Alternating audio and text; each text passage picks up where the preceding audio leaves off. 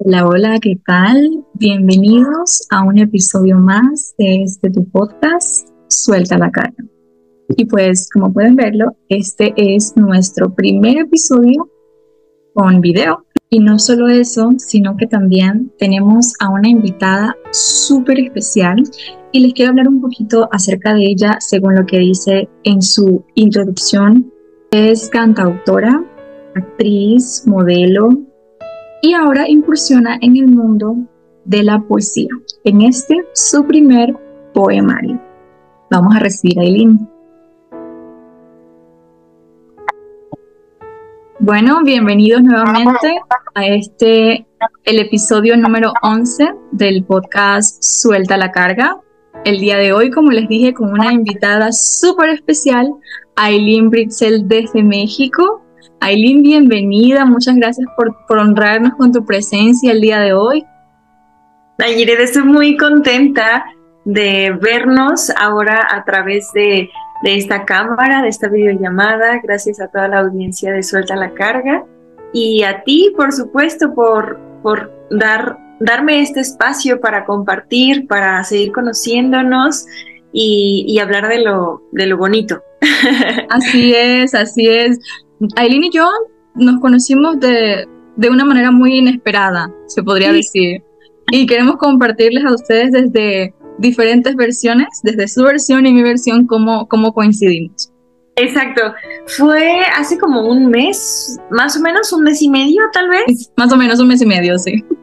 Yo estaba en Querétaro, en la Corte Teatral, un espacio bellísimo ahí en el corazón de, de Querétaro, y había, bueno, habíamos organizado un evento para la presentación de, de mi libro, Mi viaje sola a la playa, y yo estaba muy nerviosa porque, pues la verdad es que, bueno, este es mi primer libro, eh, es una gira que, que yo con mis propios recursos gestioné y, y que se dieron la oportunidad de, de ir a varios espacios, sin embargo, pues yo, yo no tenía un público en Querétaro que estuviera, eh, eh, o sea, alguna, solo algunas personas, amigos que me habían confirmado que iban, entonces yo me, me preparé para el evento y salí a la, a la calle, a la puerta de, de la Corte Teatral, a invitar a la gente, a, a decirles que íbamos a tener una presentación del libro y, y que se le iban a pasar muy bien.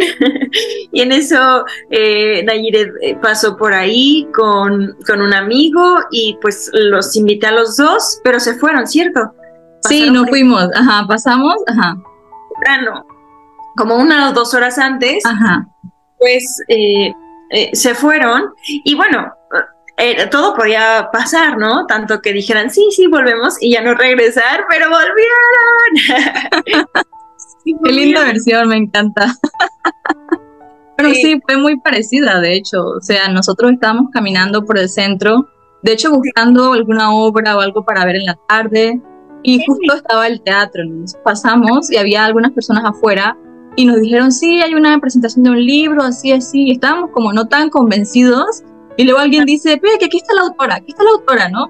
Y entran a buscar a la autora, y viene Aylin y nos invita a ella personalmente y todo, y luego nos vamos y estamos pensando como, tal vez sí regresamos, ¿sabes? Sí regresamos, y ya la hicimos tiempo, y volvimos como treinta minutos antes de la hora que era. No, no coordinamos los tiempos. Pero llegamos ahí a la, a la hora que, que era y nos encantó. Nos encantó conocerte y tener esa experiencia. Y bueno, pues aquí mira. Estamos. Gracias a eso. Sí, y qué bonito. Espero que un día eh, nos reencontremos. Tú acá, yo allá, no sé, pero... Claro. Sí. Para los que no saben, yo estoy en Panamá y Aylin está en México, como lo dije ahorita, entonces... ¡Qué pues, lindo! Sí. Yo he estado en el aeropuerto de Panamá. Todos me dicen eso. Sí, como que es, una, como que es, un, es un punto de conexión. Sí. Eh, alguna vez fui a República Dominicana y, y el punto de conexión fue Panamá, y yo de verdad que... Mmm, era muy pequeña en aquel entonces, si no me hubiera salido a, a... Pero iba yo sola, entonces dije, bueno, no, no me voy a arriesgar. Pero en otro momento fui a Colombia y también eh, crucé por ahí, pero mira, Panamá me ha estado como que coqueteando. Vente, vente. Necesito. Ahora que mencionas Colombia, en tu libro leí que también estudiaste algo en Colombia, ¿no? en sí. Pereira específicamente. Cuéntanos de eso y cómo eso te ayudó a, o fue parte de la experiencia de entrar a, a escribir, ¿no? Comenzar a escribir, mejor dicho. Sí, yo estuve en Colombia hace siete años. Cuando estaba en la universidad, yo estudié Ciencias de la Comunicación en la Universidad Autónoma de Occidente, y hay un programa que es bellísimo, eh, que se llama Programa Delfín, que es un programa científico de investigación, y, y es, es una oportunidad que, que tienen los universitarios para irse a co- colaborar con, con otros proyectos durante el verano, en universidades dentro de la República o fuera de México.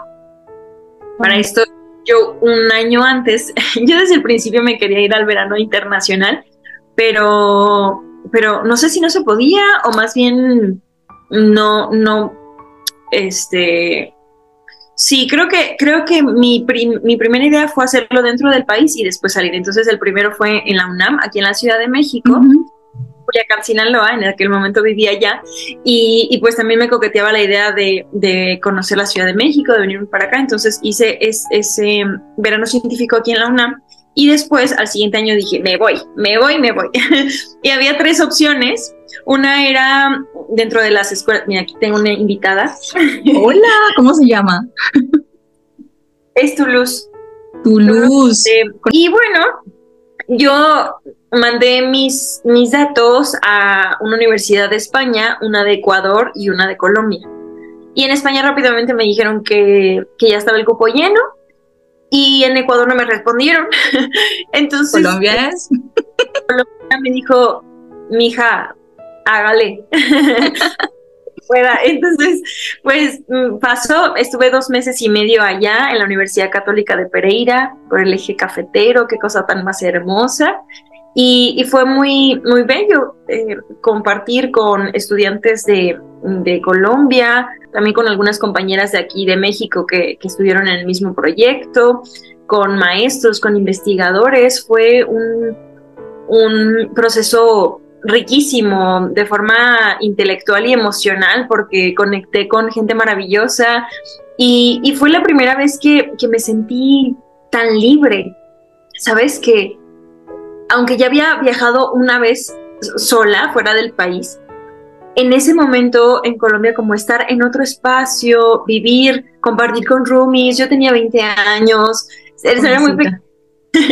y, y estar en, en esa escuela tan bella, la biblioteca hermosa, entonces yo me sumergí en los libros ahí, y muchas de las cosas que están en el libro, que también lo tengo yo aquí, pues también los escribí allá eh, estando sí. en Colombia.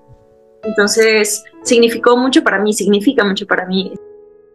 Yo, yo me di cuenta, es increíble cómo el libro nos hace conectar con tu realidad del momento en el que, aunque tal vez precisamente no sé en qué momento lo escribiste el poema, ¿sí? Pienso, ah, tal vez esto fue en Colombia, ¿no? Como que uno mismo comienza a hacer sus, sus hipótesis, que tal vez ah. esto fue en Colombia, tal vez esto ya fue en la Ciudad de México, uno comienza a hacer su, su, su análisis, por lo menos yo lo comencé a hacer, y hay varias fra eh, fra eh, poemas que sí yo dije, no, esto parece muy Colombia, como la época de Colombia, así muy joven, experimentando nuevas cosas.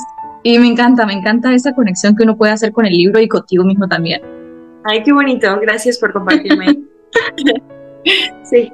Súper, Aylin, entonces cuéntanos ese momento en el que pues ya regresas de Colombia, estás bien joven, ya tienes nuevas experiencias, ¿regresas a casa en, en Culiacán o, o ya te mudas a la Ciudad de México? ¿Qué pasó en todo ese lapso, no? Cuéntanos.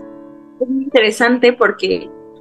Porque yo, desde que entré a la universidad allí en Culiacán, yo, yo quería venirme a la Ciudad de México a estudiar actuación y teatro musical, y quería yo vivir mi vida de rockstar, ¿no? Pero, bueno, había empezado la universidad y tenía pues este compromiso de terminarla, porque a los diecisiete años yo iba a entrar a estudiar al C E A, que es un centro de estudios de actuación, ¿ves? Aquí en, en, en México. en Ciudad de México, y, y a los diecisiete iba a entrar, pero pasaron muchas cosas, no, no entré, y eh, entré a la universidad, pero yo dije, bueno, en cualquier momento yo me voy. La verdad es que los veranos científicos fueron para mí como un pretexto para, para moverme, ¿no? Y justo eh, después del verano científico, mmm, bueno, más bien, hice este trámite de verano científico y de movilidad académica al mismo tiempo. Entonces, cuando yo regreso de, de Colombia, regreso dos días antes de entrar al, a Universidad La Salle, aquí en Ciudad de México. Entonces, okay.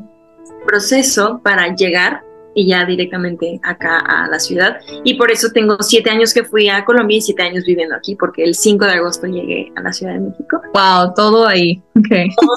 Todo. Sí, estuve una semana yendo a la escuela, pero pedí permiso porque como estaba yo recién aterrizada después de casi tres meses de estar allá, y fui a, a Sinaloa, a Culiacán, a, con mi familia, pues para tocar base y decirles que ya todo estaba listo, ¿no? Yo ya me iba a venir a, a vivir para acá por seis meses, se suponía, pero alargué la movilidad a un año y dije, bueno, ¿a quién quiero engañar, no?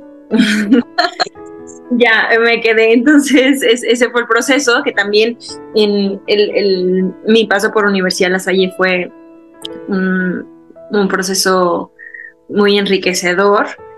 De hecho voy a presentar el libro ahí en la wow. Universidad La, Benjamín Franklin, ahí en La Condesa, el veintiséis de octubre, y estoy muy nerviosa y muy emocionada también, justo por por regresar a, a este lugar que también forma parte de, de mi historia, ¿no? Claro, claro que sí. sí. Entonces ya después de Colombia de una vez decides Ciudad de México, bueno, con el tiempo decides Ciudad de México, pero ya venías con esa mentalidad, ¿no? Y, y sí. Te lo pregunto porque, si, del, según lo que he escuchado, pues la Ciudad de México es, es masiva, ¿no? Es una ciudad bien fuerte. He estado yo solo de visita, pero para los que viven ahí es una ciudad fuerte, como muy retadora, ¿no? Sí, sí, sí lo es. Pues es una de las ciudades más grandes del mundo en cuanto a población. Los muchos. y, y eso la hace ser multicultural, la hace ser rica en muchos sentidos. Obviamente yo, yo les digo, la Ciudad de México tan mágica como caótica o viceversa, sí. ¿No? Porque hay, hay de, de todo. Sin embargo, a mí me ha generado un espacio para encontrarme, para conectar con gente que, que también se dedica al arte, que les mueven estas eh, las mismas cosas que a mí, y, y ha sido un, un proceso muy, muy bello, muy confrontador. eh, he sentido que, que justo estos siete años que llevo aquí, eh, como es adentro es afuera, ¿no? Entonces veo como cada vez mi alma me pide más silencio y como siento de pronto que ya no estoy conectando con el ritmo de vida de la Ciudad de México, por ejemplo, ¿no? Pero eso es algo que estoy escuchando, que me estoy dando la oportunidad y, y que estoy así observando con la lupa, ¿no? Muy bien, muy bien. Qué bonito eso que puedas tú también poder discernir, ¿no? Cuando ya tu... tu tu ser como tal no, no está en armonía con lo que está alrededor de ti, o tal vez ya fue, ya fue, ya aprendiste lo que tenías que aprender en ese lugar y tienes que aprender otras cosas en otro lugar. Qué poderoso poder reconocer eso, ¿no? Sí, es, es muy fuerte y también implica mmm, implica mucha mucha valentía. Valentía, sí. En su momento viví un duelo al dejar mi, mi casa, ¿no? Después de que yo llegué de Colombia y que me vine directo a la Ciudad de México, tuve varios meses de sentirme en depresión, de sentirme muy triste, como desorientada, ¿sabes? Me costó hacer amigos en, en la universidad, o sea, aquí en La Salle. Y, y, y con el tiempo creo que me, me aferré a mi propósito aquí. A ver, Aylin, ¿por qué estás aquí, no? ¿Qué te hizo venir aquí? Y eso fue lo que me, me sacó adelante y me permitió, me ha permitido vivir cada día aquí exprimiéndolo, ¿no? Permitiéndome ser, escuchar lo que pasa alrededor, aprender de las y los maestros que la vida me ha puesto en el camino, que digo, no me podía saltar yo estas lecciones de aprendizaje. Y, yes. y, y justo pensando, ¿no? En qué, qué es lo que viene, qué sigue, qué necesita mi corazón ahora, Sí, porque estamos todo el tiempo dentro como fuera moviéndonos, viendo sí. qué, qué, qué más se puede aprender, qué más se puede adaptar a uno, ¿no? O uno adaptar a qué. Uh-huh. Aylin, mira, en la, en la portada de tu libro, en la, en la contraportada, mejor dicho, veo todas tus facetas. Ahí nos cuentas que eres actriz, modelo, participaste también en un concurso de modelaje internacional y también cantas, cosa que pude ver el día de la presentación de tu libro, cantas muy lindo. Muchas gracias. Y pues ahora incursionaste en este mundo de la poesía. Sí. Así que obviamente eso me hace sentido, ¿no? Todas esas facetas tuyas necesitas de un lugar que adopte y capte toda esa energía que tienes para brindar, ¿no? Y qué mejor lugar, como tú lo decías ahorita, que, que la Ciudad de México, ¿no? Para enseñarte y aprender de todo eso y poder sacar toda esa energía y también recibirla. Sí, pues te digo, siempre he sido una, una chica muy inquieta. Mm, mi, mi mamá creo que creó un monstruo. La palabra. ah, eh, sí, porque me hizo comprender que, que todo lo que yo deseara lo podría lograr, ¿sabes? Me enseñó eso, a que soy invencible, o sea, me refiero a, a que uno puede ser su mejor amiga o su peor enemigo, ¿sabes? Y eso lo... lo guardo aquí en mi corazón porque lo he visto, ¿no? Constantemente, como a veces, incluso en el proceso del libro, me, me topé con, con mis monstruos internos, ¿no? Esos que no son tan padres aparentemente, esos que, que te hacen chiquito y, y que quieres llorar y hacerte bolita, y que te generan, pues, inseguridad, ¿no? El autosabotaje, me enfrenté... Me, creo que es una constante como, como artistas y como seres humanos, eso, ¿no? La vocecita que, que nos dice cosas y que al final es miedo hablando. Mm. Entonces, mmm, pues he encontrado diferentes formas de comunicar cosas. Siento que traigo mucho adentro. Yo creo que soy un alma muy vieja, muajaja. Y sí, me, estaba viendo una película justo... justo a, ayer, que se llama Antes del Amanecer, que es una trilogía, no sé si la has visto, si no te no. la recomiendo. Entonces, es de los noventas, es una chick flick así preciosa, un, un bocadito, es pura poesía, y, y, es, y son, tiene una conversación dos, dos chicos y, y ella dice, creo que soy en realidad una anciana viviendo esta experiencia joven, ¿no? que, que en realidad estoy, estoy en, en una cama viendo mi vida pasar, disfrutando, ¿no? Y, y, y a veces siento eso, que, que ya he, que he vivido mucho, pero mm, más bien disfruto cada, cada, cada faceta, cada momento, cada encuentro. El dolor también es, es uno de los más grandes maestros con los que nos podemos encontrar. Y... Y, y pues nada, el, el poder mm, desa desarrollarme como cantante o como modelo en su momento. Este viaje que te digo a República Dominicana fue justo sí. al concurso, al sí. certamen. Te quedaste en primer lugar, ¿no? Según sí. lo que vi. Tenía diecinueve años y, y estaba así como en, en la orillita, ¿no? Porque era de... de quince a diecinueve años y yo estaba a un mes de cumplir veinte, entonces fue así como en la orillita. Yo tenía un sueño y era representar a México en un certamen porque desde muy pequeña fui reina de belleza y estas cosas, entonces de los diez años a los veinte eh, estuve en, es, en esos concursos, ¿no? Yo creo que en mi casa debo tener como doce coronas más o menos de, de certámenes y, y yo tenía ese sueño, ¿no? O sea, creo que si... En, en otra vida, o más bien en, en un mundo paralelo, Aylin mide cinco centímetros más y fue Miss Universo. pero, pero se me cumplió ese deseo. Un gran amigo que, que en paz descanse, Juan Ernesto Castaños, un diseñador de modas y, y un gran, gran amigo, confió en mí y me dijo, Aylin, hay un concurso, yo soy el encargado nacional y me gustaría que tú vayas representando a México. y me designó, o sea, fue, fue una designación así, vas, ¿no? No, voy, no necesito ni hacer concurso, yo quiero que tú representes México. Wow. Entonces, moví cielo, mar y tierra, porque pues yo tenía que ir con mis propios recursos, pero así que hasta toqué la puerta del gobernador, eh, fui a todas las escuelas de, de, de Culiacán y de, de todos lados para vendiendo dulces y plumas y cosas, pero yo, yo tenía ese sueño, ¿no? De, y, y pues fui al concurso, iba yo solita y todo el mundo decía, la mexicana, la mexicana, pero ¿cómo así que la mexicana viene sola? Y yo iba solita y, no sé, Puerto Rico, por ejemplo, llevaban así la mamá, la estilista, la diseñadora, el fotógrafo, la abuela, el hermano, así, una gente, ¿no? Ay, sí. Esto fue muy fuerte para mí porque mm, mi mamá no pudo ir porque, pues, te digo, implicaba todo ese gasto. El gasto, ¿no? Sí.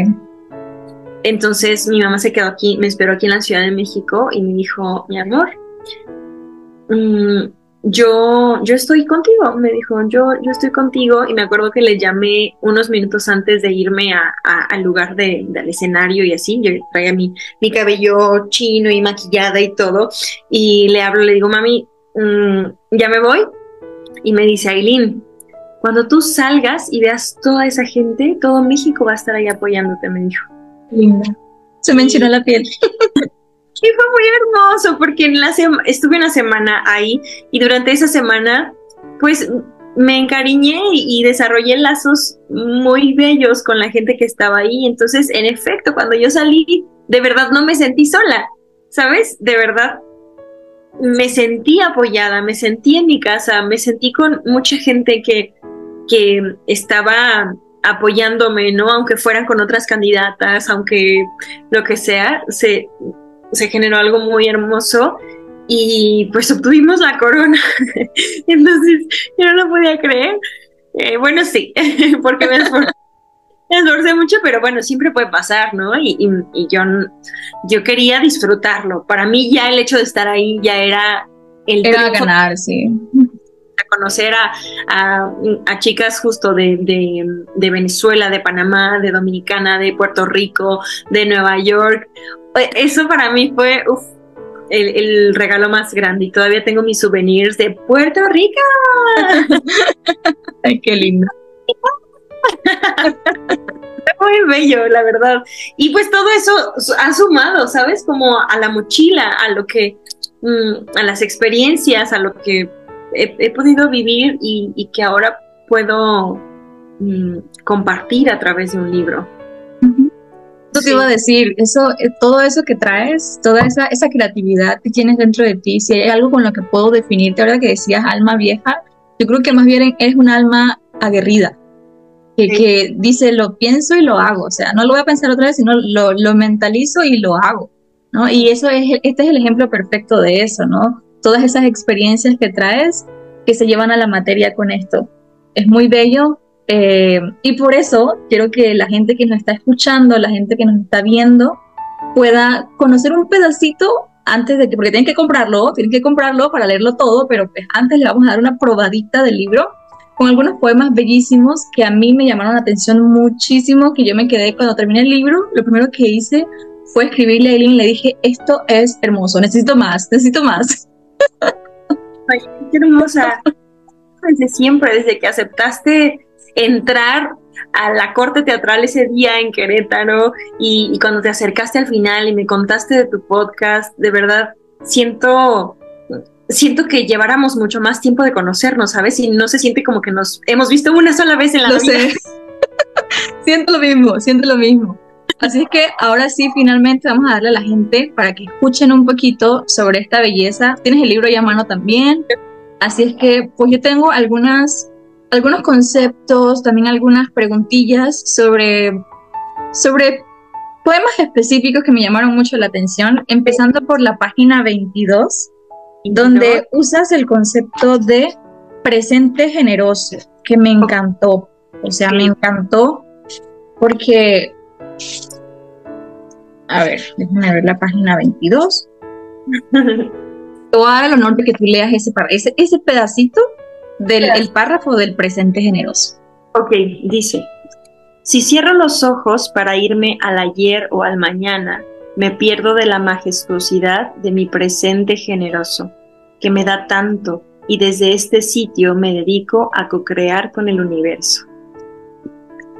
Gracias por el ahora. Me encanta, me encantó eso porque siento que muchas veces vivimos esta vida tan rápido, pero con las cargas de atrás y pensando con las preocupaciones de lo que viene. O sea, ni siquiera estamos viviendo el hoy, lo que está sucediendo ahorita, cómo me siento ahorita, sino todo lo que cargamos en la mochilita, pero lo malo, y, lo, y pensando todo el rato y estresándonos sobre, pues, ¿qué va a pasar mañana? ¿Qué voy a hacer mañana? Entonces, uh-huh. ese presente generoso es como el estado de humildad que debemos tener ante la hora, y que mañana, pues, no está prometido, ¿verdad? Solo no, tenemos el ahorita. De que vamos a, a despertar mañana, ¿no?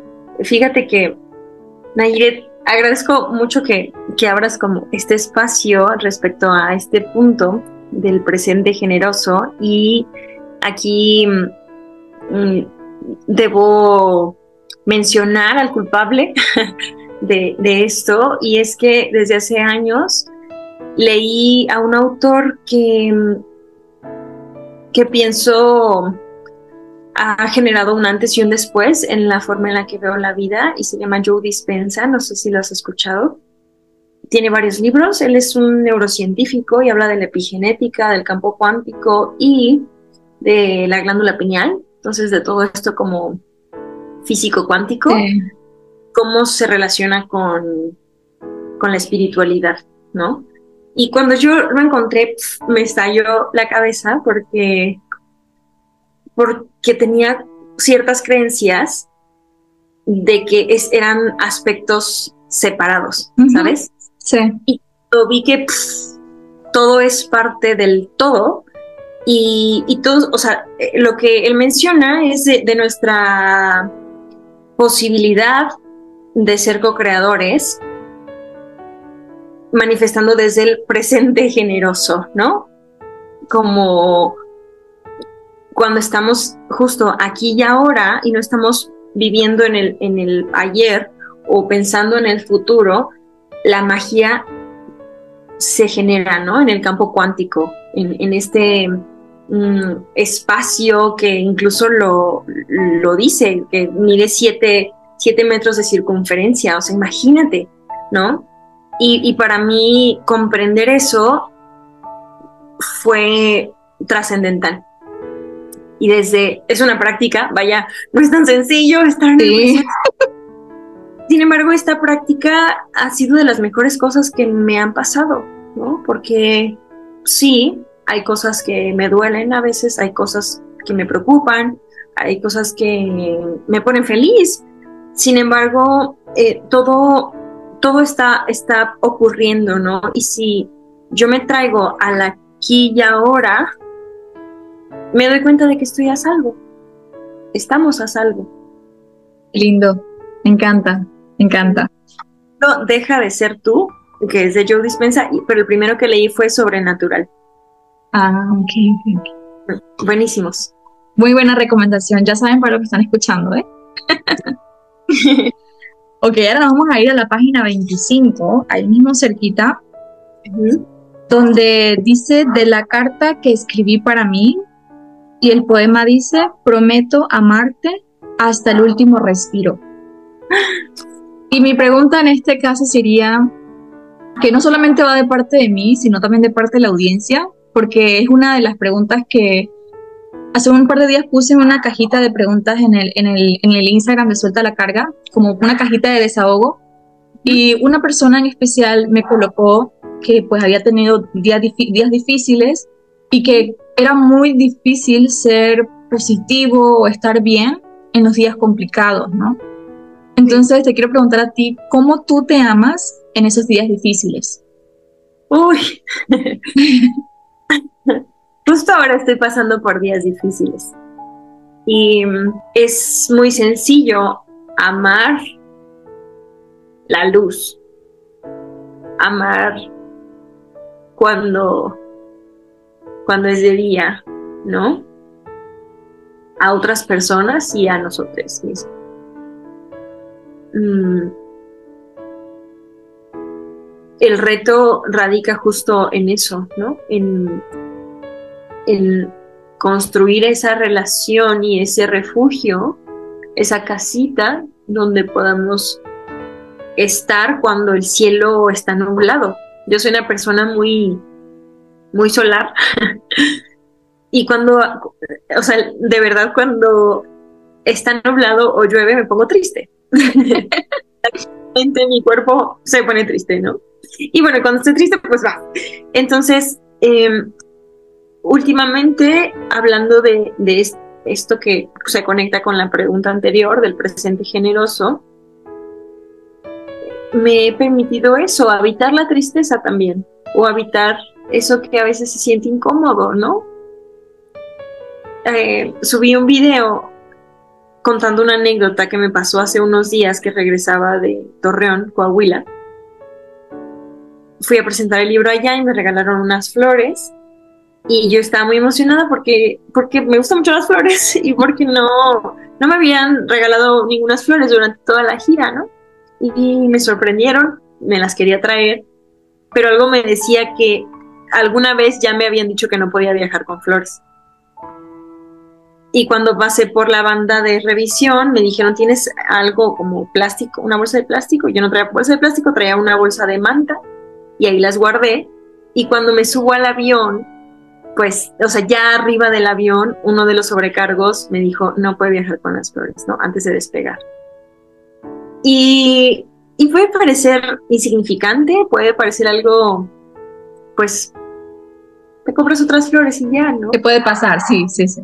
O sea, pero eso me hizo pensar mucho en que eh, escribí, escribí un poema sobre eso y, y una de las frases dice, eh, no importa que me quiten mis flores de la forma más brusca o tierna, ellos no saben, ellos no lo saben, pero yo traigo un jardín adentro. Y, Y, y, y digo, ¿no? Como ese jardín me habla y me pregunta, ¿por qué te preocupas, querida? Si que no sabes ya que todo lo que traes. Es precioso cada día, ¿no? Y, y pues me funciona justo eso, a agarrarme de los pilares de mis recursos emocionales, de las herramientas que he aprendido en el camino, como la meditación, como hacer ejercicio, como escribir, como te la terapia, porque todo me da diferentes cosas y, y, y me ayuda de diferentes formas, ¿no? Entonces, y, y vaya, sé que, no sé, hablando de terapia psicológica, a veces es una cuestión muy privilegiada, porque a veces no tenemos ni para pagar la renta, ¿sabes? Entonces pensar en tomar terapia está muy cabrón, como diríamos aquí en México, y lo que me queda entonces es respirar. Respirar y pensar que, que va a pasar, ¿no? O sea, esto, esto también va a pasar. y... Y confiar en que esto que estoy viviendo justamente viene a enseñarme algo, ¿no? Y es válido enojarse, y es válido llorar, y es válido todo eso, habitar cada una de las emociones, porque para eso son. La, la tristeza es una brújula, ¿no? El, el, el sentir el corazón roto, el, el, el sentirse muy enojado por algo también es una brújula, ¿no? Y, y pienso que el silencio que te da la respiración, te ayuda a encontrar respuestas, hilos de dónde tirar. Claro, porque están dentro de uno. Exacto. Y, y eso ha sido lo, lo mejor que he podido hacer en los días nublados. Escucharme en silencio, ¿no? Aunque, aunque sea complejo, pues la vida lo es. Así es. Y, y creo que te voy a dar, tú misma te vas a dar un, una palmita en el corazón con la siguiente. Vamos a la página cincuenta y cuatro, donde siguiendo con el presente generoso, pues yo lo relacioné con eso. Sí. A la página cincuenta y cuatro. ¿Te acuerdas que en, el, en, el, en la presentación del libro existe una dinámica al final donde las personas abrían el libro y les tocaba algo que tal vez estaban sintiendo? Bueno, creo que esta, esta va a ser tu ocasión, ¿ok? En la página cincuenta y cuatro. Te voy a leer un pedacito de ese último... Pa- Más bien léelo tú, léelo tú para que lo sientas más cerquita. Ahora tú, me encanta tu voz. Para sentirlo justo de, de allá para acá. Ok, ok, está bien. Vamos pues. Toca afrontarlo y soltar el control de lo que crees que debería de pasar. Y aceptar que aquí y ahora esto es lo mejor. Y que entre parpadeo y parpadeo, entre una respiración y otra, estarás bien. Dime si no es lo que necesitabas escuchar. Escuchar. Muchas gracias por... De ti para ti. De mi profesión. Súper, bueno. súper. Ahora sí, entonces vamos a la página cincuenta y seis, okay, donde hablas de tus crónicas como actriz, ¿no? Ya hablamos okay. un poquito acerca de, de tu experiencia como artista, pero yo quiero saber si el teatro fue una plataforma para entrar a la poesía o son simplemente artes que no se cruzan en el camino para ti, que son simplemente experiencias distintas, por decirlo así. Y eso te lo pregunto eh, porque por lo que leí en el libro eres multifacética, como hablábamos hace un rato, o sea, de todo lado, ahí dale, ¿no? En la presentación del libro estábamos en una presentación del libro y de repente alguien canta, ¿no? Como que, ¿qué, qué está pasando, no? Entonces, te, te lo pregunto también porque siento que tu, tu escritura es con mucha pureza, es con mucha intención para el que la lee, ¿no? Y también mucha rebeldía, que me encanta. Mucha rebeldía y cada página es una sorpresa. Entonces, ¿tiene alguna relación al teatro? Que imagino que sí, pero quiero escucharlo de ti. Toda la relación. Mm, pienso que están íntimamente ligados y uno me ha conectado con, con el otro, ¿no? Eh, el teatro es también una de las formas más impactantes en las que he podido ser y decir cosas. Y, y yo he pensado, ¿no? Y lo he dicho a algunas personas, como... Todos en algún momento, te quieres dedicar o no al arte, debería, deberíamos tomar clases de teatro alguna vez. Porque pasa con el teatro que te ayuda a ir adentro, ¿no? Un maestro de actuación decía, ¿qué hace a un buen actor? Y la gente decía, no, pues... estudiar, prepararse, leer, ver películas, la, la, la, eh, esto, leerse a tal autor, ¿no? Y, y el maestro respondió, lo que hace a un buen actor es ser un buen ser humano. Entonces, eso, ¿no? Para mí la poesía ha sido eso, una forma de ver hacia adentro, y el teatro ha sido una de las puertas. Es como una casa muy grande, y hay muchas puertas, ¿no? Okay. Pero están dentro, están dentro de, de, de ese espectro gigante. Y, y hay, hay mucha sensibilidad, hay mucha vulnerabilidad. Creo que el teatro me ha permitido eso que he podido llevar a las letras, desnudarme, ¿no? Hay gente que cuenta que en, en cursos de actuación te dicen que te quiten la ropa. A mí no me ha pasado en algún curso. Eh, pero lo he hecho de otras formas, como en, en, en fotografía, la portada misma del libro, pues es, es una foto desnuda.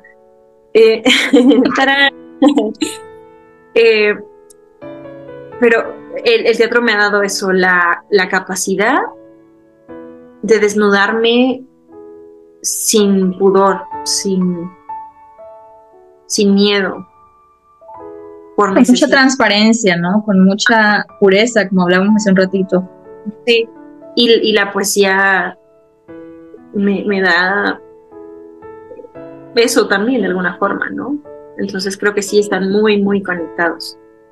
Muy bien, la, la siguiente pregunta está muy relacionada con lo que acabas de decir y creo que ya me la respondiste, pero igual la quiero hacer. Es que ¿cómo ha sido la poesía? Esta pregunta viene de, un, de una persona que nos escucha y okay. pues quiso aportar con preguntas para la entrevista. Dice, ¿cómo ha sido la poesía un recurso para saber quién eres y qué quieres en la vida?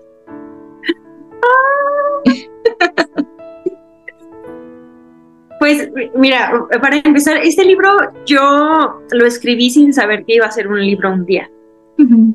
La poesía me ayudó a nombrar huracanes y olas y movimientos telúricos que yo traía adentro. Entonces, un día dije, bueno, voy a ponerlo todo en un lugar para compartirlo, porque a lo mejor algo de lo que hay aquí pueda resonar en la vida de alguien, ¿no? Justo este libro, me preguntaba alguien en una entrevista como, ¿por qué deberían leer este libro?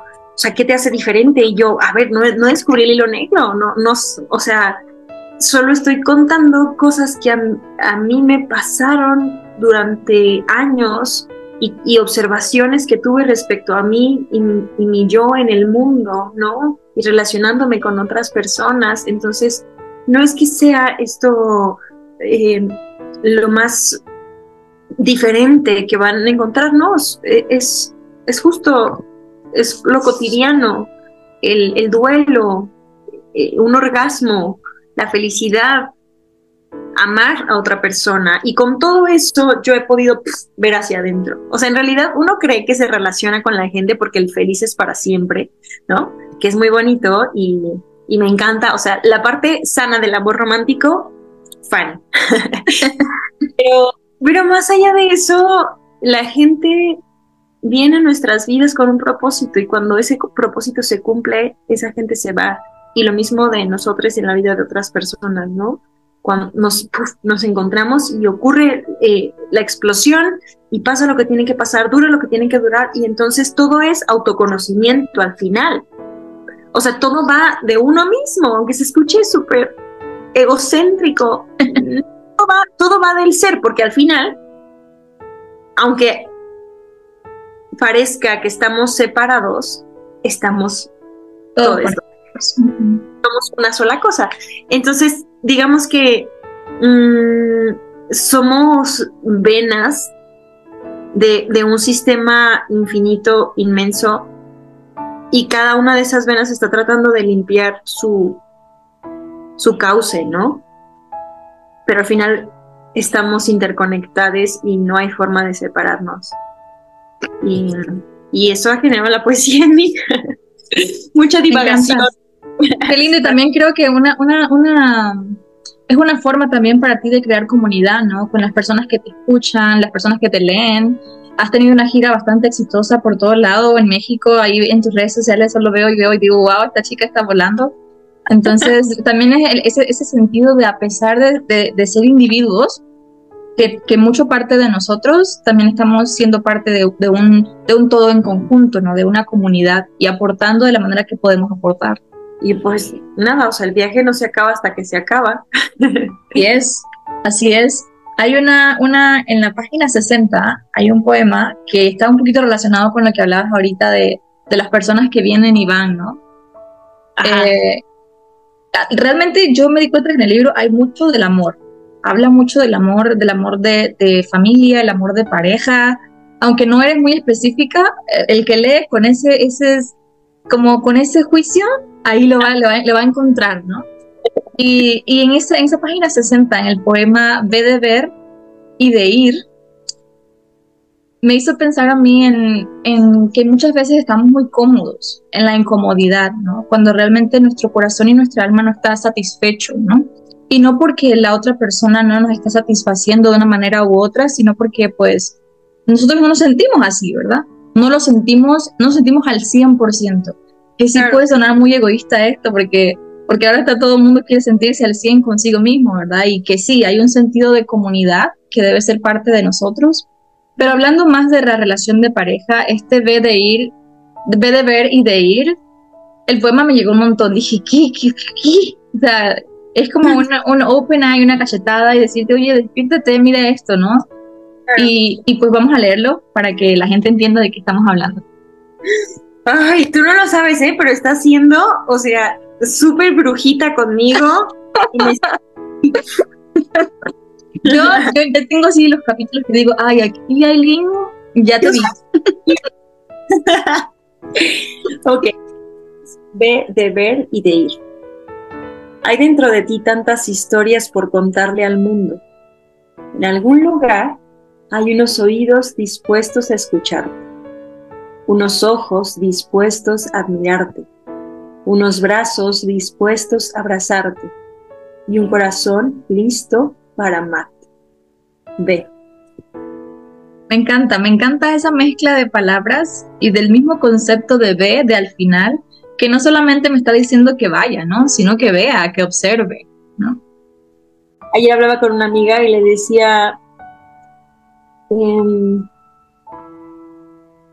no, no puedo hacer nada, o sea, hablando de, de una situación que estoy viviendo justo ahora, ¿no? Me decís que no, no puedo hacer nada respecto a eso, ¿no? Si no quiere estar conmigo, elijo no poner mi energía allá y prefiero poner mi energía con la gente que sí quiere estar conmigo. Y este ver, de ver y de ir me acaba de... ¿También te cayó el veinte? De ti para ti. De mí para ti. Y bueno, ahora sí vamos a entrar un poquito en sentimientos, porque algo que, que tú mencionabas también en la presentación del libro y que se manifiesta mucho eh, en el libro tal, tal como, como tal, este, hablas de un personaje muy real, ¿no? Muy especial para ti, que es la abuela Chila, ¿no? En muchos capítulos, como te digo, hablas de ella sin siquiera decir tu nombre y yo estoy entendiendo que estás hablando de, de ella. Eh, y eso me ponía como más en contacto con, contigo, como autora, como persona palpable, y al final como que mencionas algunas partes medias ficticias o imaginarias, pero yo todo el libro lo sentí muy real. Entonces quiero que a los que nos están escuchando que, y los que nos están viendo también, que nos cuentes de la abuelita Chila.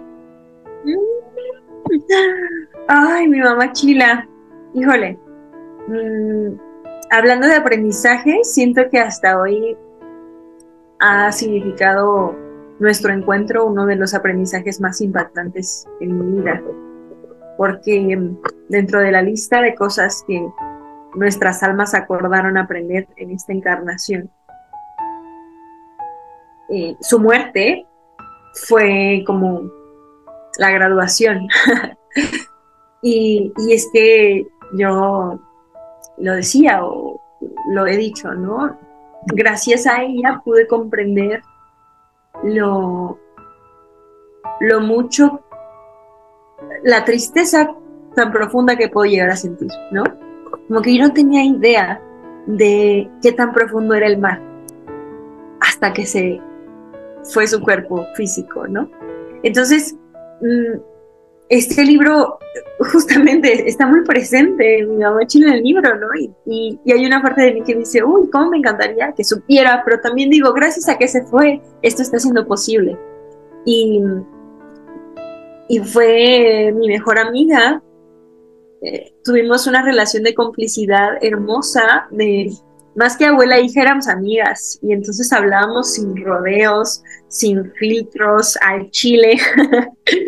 Eh, ella, ella es Aries, era Aries, su, su signo, y yo soy Leo, pero tengo ascendente en Aries, entonces pues éramos puro juego juntas, ¿no? Mm-hmm. Y siempre, siempre era como, ella lo dijo, ¿no? Y, y me vale que, seguramente ninguno de mis primos va a escuchar esto, porque no, no. La, en el hospital una vez eh, di, llegó su, la, la enfermera que le habían asignado, entonces mi mamá Chila no escuchaba bien de un oído, entonces yo le hablaba fuerte todo el tiempo o como muy gesticulado porque me leía los labios. Entonces llega la enfermera y me dice, parentesco con la señora, y le digo, soy, soy su nieta, le dije, su favorita. Entonces volteo con mi mamá Chila porque no me escuchó y le digo, me pregunta que sí que soy de usted, y le digo que soy su nieta favorita. Entonces mi mamá Chila dice, ey, ¿no? Porque abuela, ey, esta y una que tengo en Estados Unidos, que es una primita más pequeña. Pero lo confirmó, entonces, eh, pues sí, o sea, como que éramos pura risa. También hubo momentos muy, muy intensos ya en el final de su viaje, porque tuvimos la oportunidad de, de compartir, de que se abriera conmigo de cosas que no le había contado a nadie más, ¿sabes? Y siento que ella tenía una necesidad por abrirse y no llevárselas consigo. Entonces, yo agradezco mucho eso, la... la confianza que nos teníamos mutuamente. Eh, fue también una de las primeras personas en apoyarme cuando, cuando yo le expresé que tenía una relación con una chica, y ella me dijo, a mí eso de los hombres con hombres y mujeres con mujeres siempre me ha dado asco, me dijo. Pero, pero si tú eres feliz, que te valga, ¿no? Y, y, y ella me, me demostró su apoyo, ¿no? En, en es, a, a su manera, a su forma, con sus recursos, pero, pero me abrazó y, y, y vaya, sí, su, su amor eh, lo sigo sintiendo y lo sigo viendo y, y ha sido pues muy, muy hermoso saber que, que coincidimos en esta vida y que nos lo dimos todo, ¿sabes? Porque algo que me ha enseñado también este vínculo con ella es que no me quedé con ganas de nada, Nayire. Hicieron no me... todo lo que pudieron hacer. Vamos y nos dimos todo el amor que teníamos que darnos, entonces mi, mi corazón está en paz y la extraño muchísimo todos los días, pero, pero he aprendido a, a vivir con, con su ausencia física, solo física, porque en mi mente está, o sea, en mi mente se, re, se reproduce constantemente, el mundo me genera detonadores, ¿no? Y yo digo, diría mi mamá Chila, porque era una mujer así, transparente, grosera, o sea, era como... Hablaba de, de sexo sin, sin tapujos, más bien era como cardía, ¿no? Una, una abuela le gustaba ver el box y las películas de balazos y decía, mira qué bonita película, y una película así de balazos, entonces ella era como muy, como muy ruda, muy área. Muy ella, ¿no? Ajá.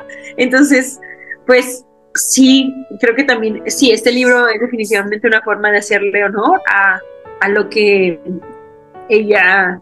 dejó en, en mi vida y, y que es para la posteridad, ¿no? Me, me emociona mucho y sé que en, ella me ha hecho saber que está presente. Se ha manifestado de varias formas y, y sé que, que pues la muerte, sé que la muerte no es el final.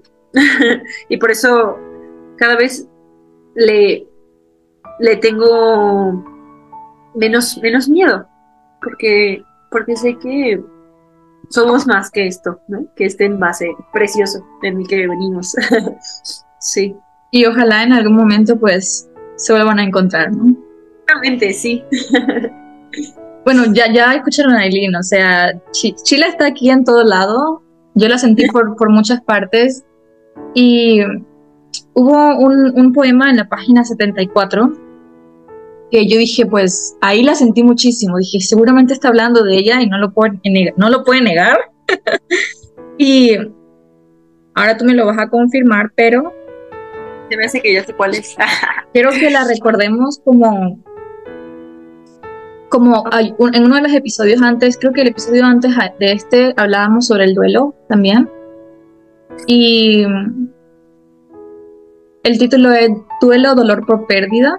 Porque también tuve una, una pérdida de un familiar hace un año y medio y fue muy, muy fuerte, ¿no? Fue una sorpresa muy grande y, y no pude escribir por mucho tiempo.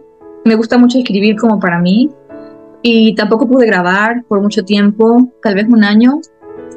Y pues ahora estoy como volviendo de a poquito, ¿no? Y en todo ese lapso me di como la oportunidad de...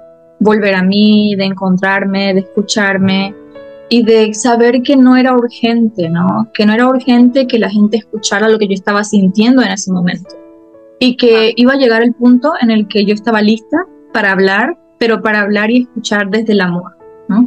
Para hablar de esa persona desde mi cariño, desde mi aceptación y desde la resignación de que sí, ya no está físicamente, pero aquí está, ¿no? Siempre está aquí y cada vez que me pasa algo bueno, lo pienso mucho y digo gracias, ¿no? Gracias a ti, porque si no, no hubiera pasado. Como uno lo lleva como angelitos y, y con esa certeza, pues se vive un poquito mejor y se recuerda a ellos desde ese punto de aceptación y amor. Entonces te quiero compartir algo que ya sabes, que es el, la página setenta y cuatro y eso sí lo vamos a leer todo, para darles así una muestra a la gente que nos está escuchando. Eh, y quiero confirmar si este es para tu abuelita. Ok. Este no es para mi abuelita, para mi mamá Chila. El anterior sí, Amor Azul. Sí, pero... Oh, ok. ¿Sabes? O sea, me encanta que que pueda tener otras interpretaciones y que pueda conectar con, con lo que cada persona está viviendo, ¿no? Porque en, en, este, en esta sección de Amar Amares hay como un revoltijo entre amor eh, sexo afectivo, amor de familia, ¿no? Amor, este, este vínculo cálido de, de tu mamá, abuela, quien sea, ¿no? Muchos sí. amores llegando, ¿no? Sí, oyendo. Amar Amares, porque es como, es tanto... es tanto amor, es tanto gusto que siento en el pecho, pero, pero mira, en este momento, una de esas cartas sí es para ella, ¿ok? Ok, me quedo con eso. No había vuelto a tener miedo a la muerte, hasta que apareciste y estremeciste toda mi mente, mi cuerpo, mi alma y mi vida entera. Hoy, en tus brazos, pegadita a tu pecho, escuchaba latir tu corazón. Y tuve miedo. Vi tus ojos y esas pestañas que danzan coquetas a tu alrededor. Y tuve miedo. Y aunque el raciocinio me alcanza para saber que somos más que cuerpos y que la vida nos queda corta para tanto amor y que la posibilidad de volvernos a encontrar es alta, yo tuve miedo. Porque la dicha de estar contigo rebasa todo lo conocido y la plenitud de dormir hechas cucharita me pone la piel de gallina. Porque sé que tal vez soy intensa, pero es que no quiero sentir que se me escapa un segundo de ti, de lo nuestro. Quiero vivirte, quiero vivirnos, quiero amarnos todavía más, si es que se puede. Y qué lindo eso que, que mencionaste ahorita, de que cada persona puede tal vez interpretarlo como lo que sea que está sintiendo en ese momento, ¿no? Justamente, sí, y ahorita acaba de recobrar todo un sentido nuevo para mí este poema y te agradezco por eso. Qué lindo. Bueno, yo, como te digo, en muchos encontré a Chila, hay muchos. Eh, no los puedo mencionar todos, pero en la página ciento treinta y dos también. Espero que ese sí sea. Vamos a ver, a ver si lo encuentro. A ver. treinta y uno. ¡Uy! ¡Uf! ¡Ah! Te voy a decir, este poema, para quienes nos están escuchando o viendo, se llama Turbulencia. Y lo escribí el día que murió. Ese día yo estaba en Ciudad de México y tomé, tomé el primer vuelo a Culiacán. Y dice así. Vuelo cero uno sesenta, seis cincuenta y siete A M. Mientras vuelo a ti, me acerco al cielo y te siento cerca. No quiero dejar de ver las nubes. Veo tu cara en ellas. Y de pronto, el arco iris. Prometo que vi un arco iris. Oh, adorable momento. Prometo convertirte en música y volverte eterna. Veo por la ventana como si fuera la primera vez. Estás. Estás aquí.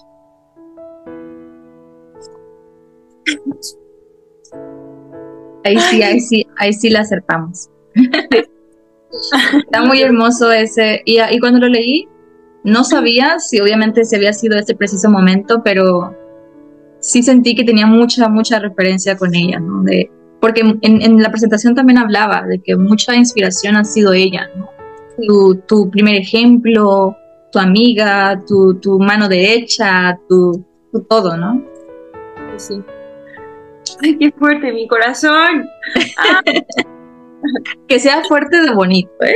Que sea fuerte de bonito. Sí, es bonito, sí. Me encanta sentir esto, solo que de pronto es como... De... Sí, ¿no? Como, como, como regresar, ¿no? Regresar el tiempo e imaginar ese momento también. Sí.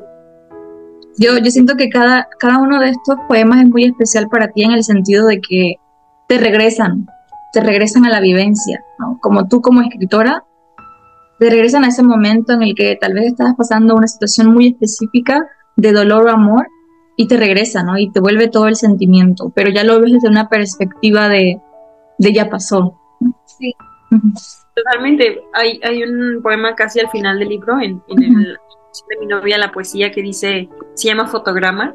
Uh-huh.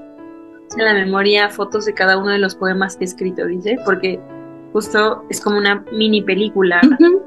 la gran película de cada cosa que he escrito que, que se reproduce y, y me hace pensar cómo sinteticé el momento en, en unas cuantas palabras, ¿no? Y eso me parece también muy, muy bello en, en el proceso creativo y en el proceso como, como escritora. Muy bien, qué lindo. Ahora vamos a usar toda esta energía y nos vamos a ir al, al, a la página ciento cincuenta y tres, porque Ay. antes decías que viste un, un arco iris en el, en el avión, ¿no? Sí. Ahora vamos a hablar de los, que los días tienen colores. Ok, sí. Está en la cincuenta y tres. cincuenta y tres. Ok, ¿lo leo o lo lees? Adelante, por favor.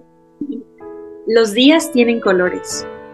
Hay días azul celeste, hay días rosa pastel o fuchsia, hay días amarillo pollo, días verde esmeralda o verde limón, hay días rojo sangre y también rojo sandía, hay días blancos, días morados y los violeta no faltan. Pero hay unos días, esos días, que sin ellos todos estos días anteriores no brillarían con la misma fuerza. Son los días maestros. Los días negro mate, gris grafito y gris pegado al blanco, también negro intenso. Son precisamente estos los días que te confrontan, te dan la cara y te vuelven pequeño. Volverse grande después de ellos es solo tu decisión. Los días tienen colores. Todos, sin excepción, son fundamentales. Coexisten en este existir infinito y no terminan, y son lágrimas y son magia. Son evolución. Lindo. Ves que es como... El libro tiene una secuencia muy, muy interesante, ¿no? Porque primero te pone triste, lloras, te saca todo. Y luego te recuerda, oye, calma, calma, que los días tienen colores. Qué bello, gracias por esta dinámica, qué bonita. La estoy disfrutando mucho. Me alegra mucho, me alegra mucho. Bueno, ahora vamos a ir a la página doscientos veinticinco. También es como para ayudar a los que nos están escuchando. Ya luego nos vas a contar dónde pueden comprar tu, tu libro y todo.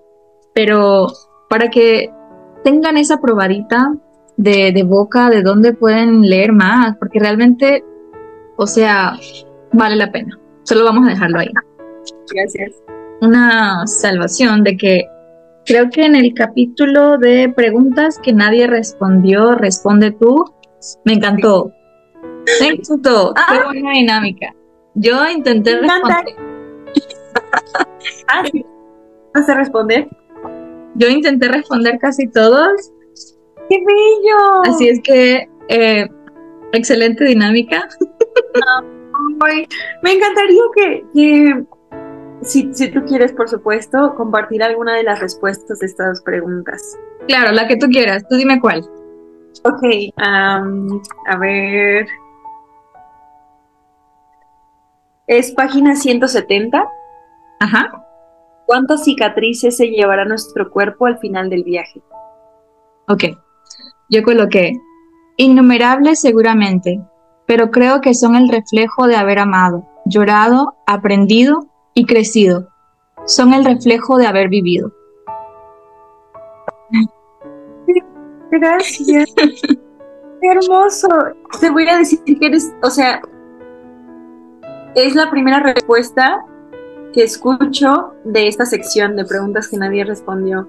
Y, y acabo de ser muy asombroso. Gracias por esto tan bello que compartiste, sí.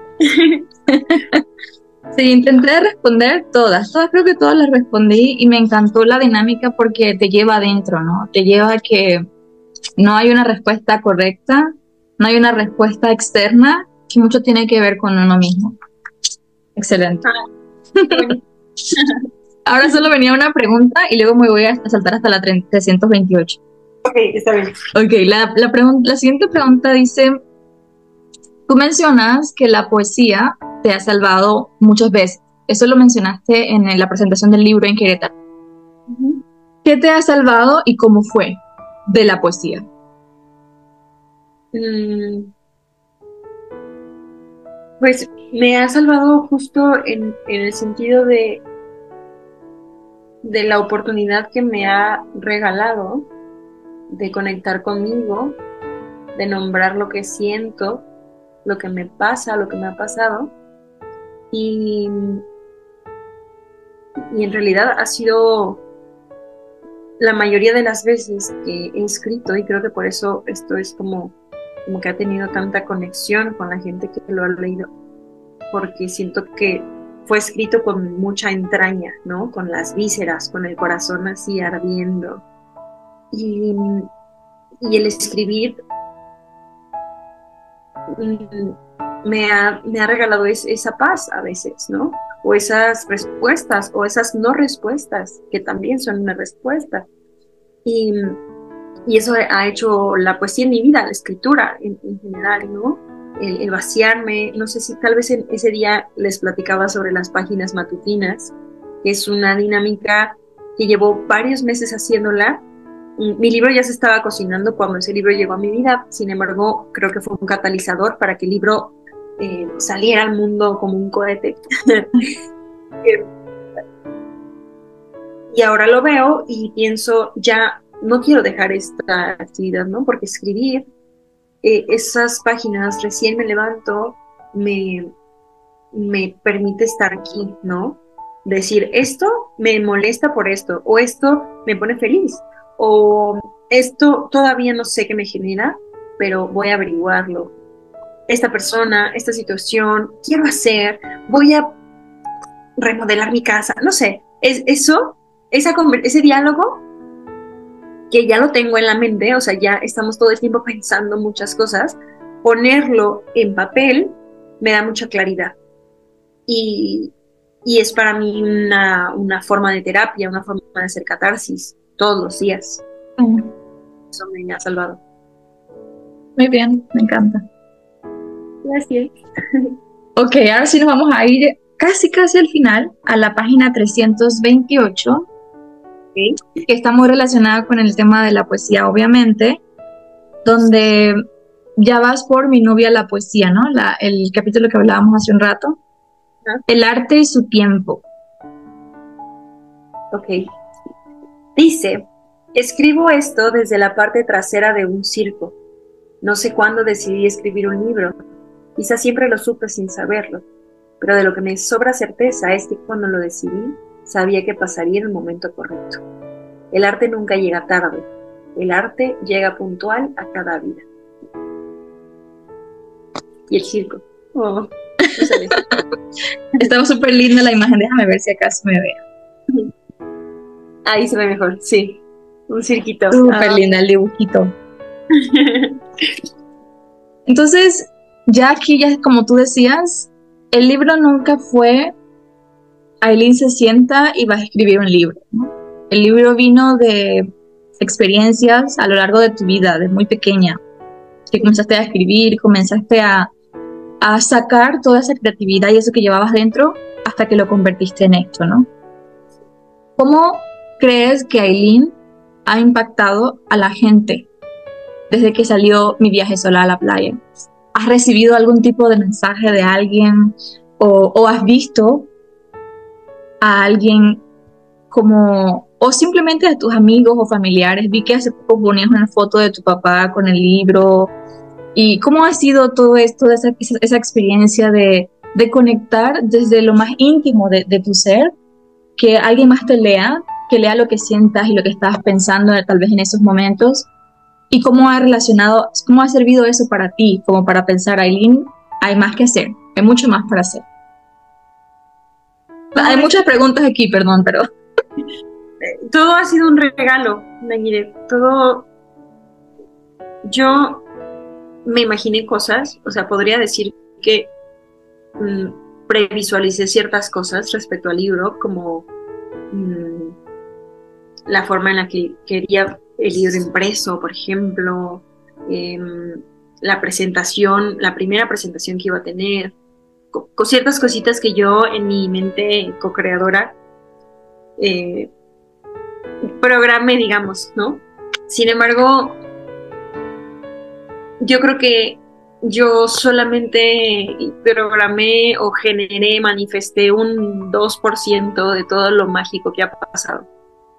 Que no me lo imaginé así así de grande, o sea, así de profundo, porque es justo eso, creo que ha conectado con fibras muy profundas de la gente y eso me, me emociona mucho, me conmueve muchísimo ver cómo las personas me escriben para compartirme su proceso durante el libro o, o una amiga me decía, llevo días haciendo el oráculo y cada que me despierto abro el libro y me dices cosas diferentes que necesito escuchar mm. o personas que me dicen esto que leí hoy me abrazó, eh, en este me identifiqué, en, o, o también otras personas que me dicen estoy muy creativo, estoy, sí. estoy muy creativo, estoy volviendo a escribir.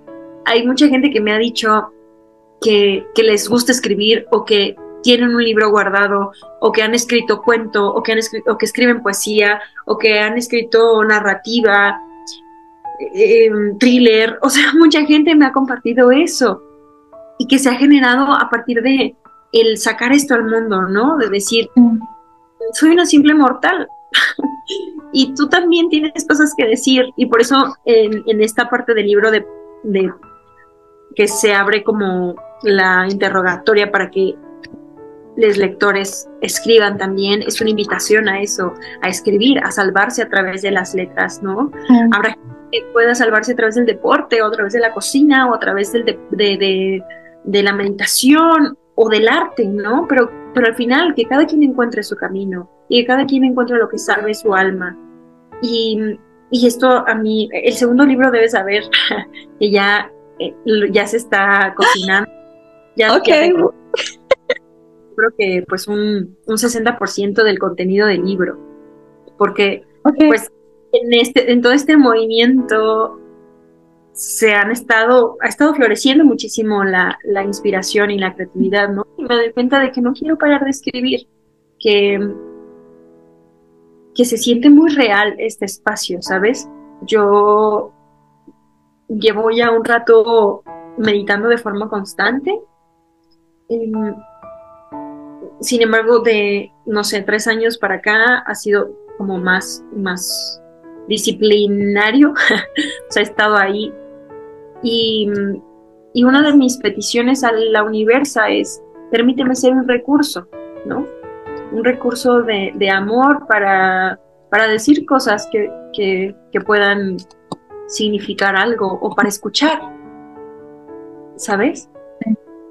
Y, y permitirme ser eso me ha dado mucha satisfacción y al mismo tiempo una paz que busqué mucho tiempo.